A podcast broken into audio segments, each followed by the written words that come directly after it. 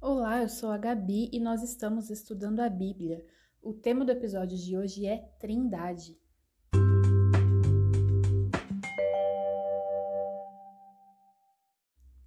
O que é então a Trindade? Ela nada mais é do que a unidade entre o Pai, o Filho e o Espírito Santo. Nós não somos politeístas, mas nós cremos em três pessoas diferentes que agem como um.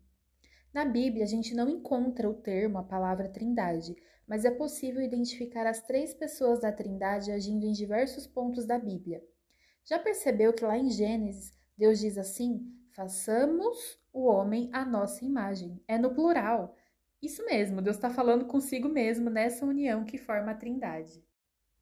Alguns exemplos disso na Bíblia é no batismo de Jesus, Jesus está lá, né, sendo batizado por João Batista, e o céu se abre, vindo uma pomba.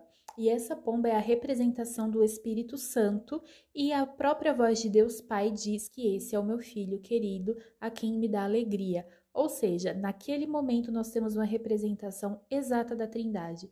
Jesus aqui na terra sendo batizado, a pomba como o Espírito Santo e a voz de Deus Pai. Quando Jesus é levado ao céu depois de sua morte e ressurreição, ele também fala que vai enviar aos discípulos um consolador, que seria o Espírito Santo. Ele também diz aos discípulos para batizar as pessoas em nome do Pai, do Filho e do Espírito Santo. Vou mostrar alguns exemplos para fixar melhor essa ideia, e esse exemplo eu vou fazer de forma lúdica e com todo respeito.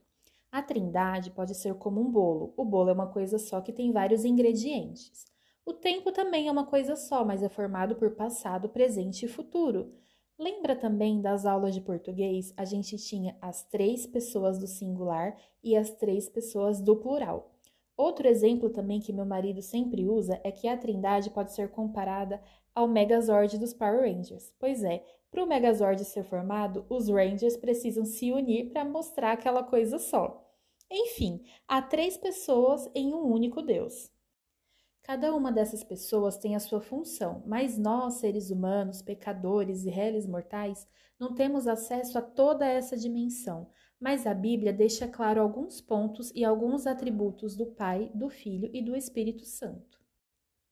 Geralmente, as nossas orações são feitas a Deus Pai, o próprio Jesus fez isso quando esteve aqui na terra.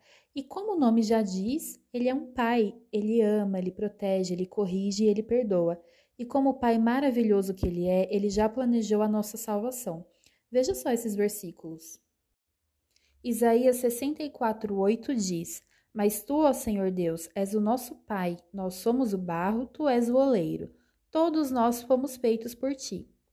Em Lucas 11, versos 11 a 13, o próprio Jesus diz: Por acaso algum de vocês será capaz de dar uma cobra ao seu filho quando ele pede um peixe? Ou se o filho pedir um ovo, vai lhe dar um escorpião? Vocês, mesmo sendo maus, sabem dar coisas boas aos seus filhos. Quanto mais o Pai que está no céu dará o Espírito Santo aos que lhe pedirem. Em Provérbios 3,12, a Bíblia fala que o Senhor corrige quem ele ama, assim como um pai corrige o filho a quem ele quer bem. E o filho? Esse nós sabemos que é Jesus, a pessoa da Trindade que se fez ser humano para morrer no nosso lugar e garantir a nossa salvação. Ele nasceu, morreu, ressuscitou, subiu ao céu e voltará. O próprio Jesus se chamava de Filho do Homem. O apóstolo João, em sua primeira epístola, questiona: quem pode vencer o mundo? Somente aquele que crê que Jesus é o Filho de Deus. Em João 3,16, ele diz o seguinte: Porque Deus amou o mundo tanto que deu seu único filho, para que todo aquele que nele crer não morra, mas tenha a vida eterna. Isaías 9,6 profetizou sobre a vinda de Jesus. Porque o menino nos nasceu, um filho nos foi dado, e o governo está sobre seus ombros, e ele será chamado Maravilhoso Conselheiro, Deus Poderoso, Pai Eterno e Príncipe da Paz. O Espírito Santo é aquele que nos direciona para a salvação. Ele nos convence do pecado e nos capacita, nos concedendo dons para levar outros a aceitar o amor de Deus.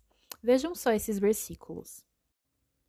Pedro respondeu: Arrependam-se e cada um de vocês seja batizado em nome de Jesus Cristo, para que os seus pecados sejam perdoados e vocês receberão de Deus o Espírito Santo.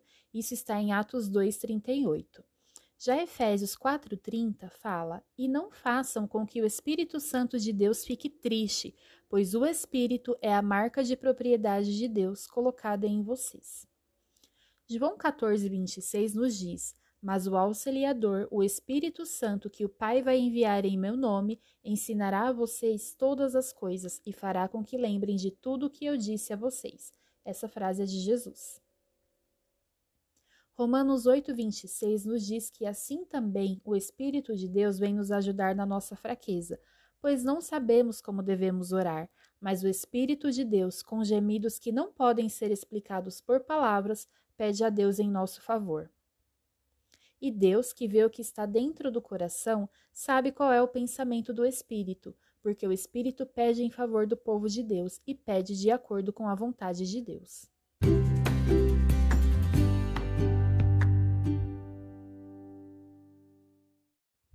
Bom, esse foi o nosso episódio de hoje. Espero ter ajudado. Se tiver alguma dúvida, nos mande um e-mail para estudandoabiblia8@gmail.com.